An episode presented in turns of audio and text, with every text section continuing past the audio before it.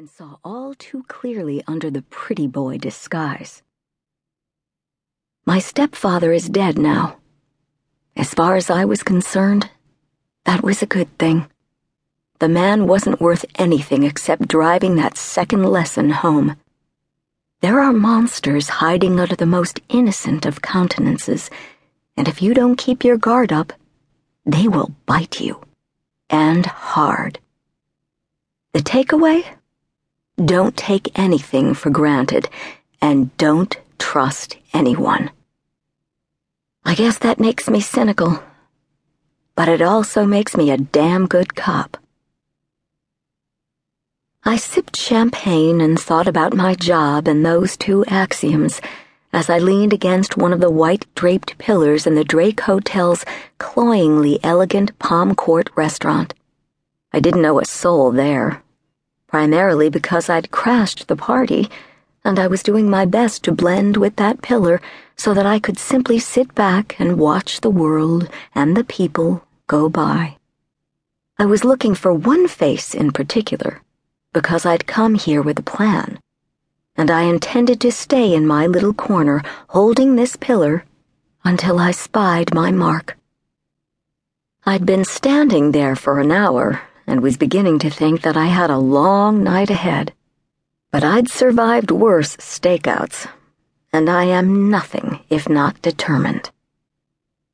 I'd been to the Palm Court once before when my dad had me for a weekend, and we decided to have an adventure. But tonight, most of the familiar tables had been moved out, giving the guests room to mingle around the elegant fountain and massive floral arrangement. As far as I could tell, the dress code for the evening was anything that had premiered during Fashion Week, and the only reason no one was pointing a finger at me and snickering was that my off the clearance rack dress was so utterly pedestrian that it rendered me invisible. Flowing strains of classical music filled the room, provided by an orchestra tucked into the corner, but no one was dancing. Instead, they were mingling, talking, laughing. It was all very proper, very elegant, very festive. And I was very much out of my element. My natural habitat is Indiana, where I'm actually a bit of a celebrity within the force as the youngest female ever to make detective with the Indianapolis Metropolitan Police Department.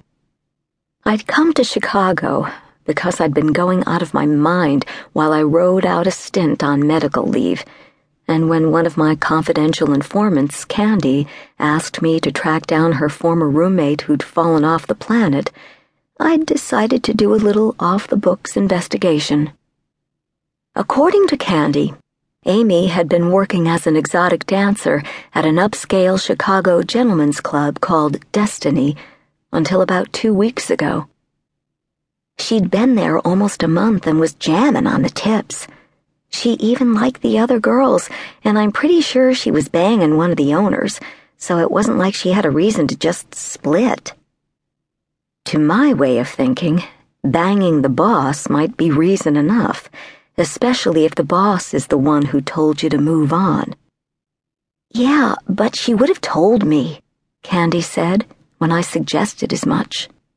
She might take another job or even move, but she'd call once she got settled. Something happened. Normally, I wouldn't worry.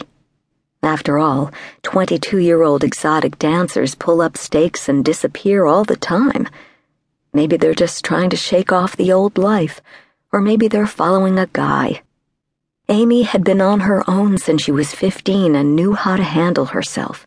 She was clean, so I didn't expect that she was laid out in a heroin den somewhere. Plus, I knew she fantasized about Prince Charming riding in and whisking her off into the sunset. So maybe she'd realized that banging the owner wasn't going to stick, and she'd set out for New York or Vegas or someplace else with a surfeit of rich, horny men. But I didn't believe any of that. Candy had been more than seven months pregnant when Amy moved to Chicago, full of promises to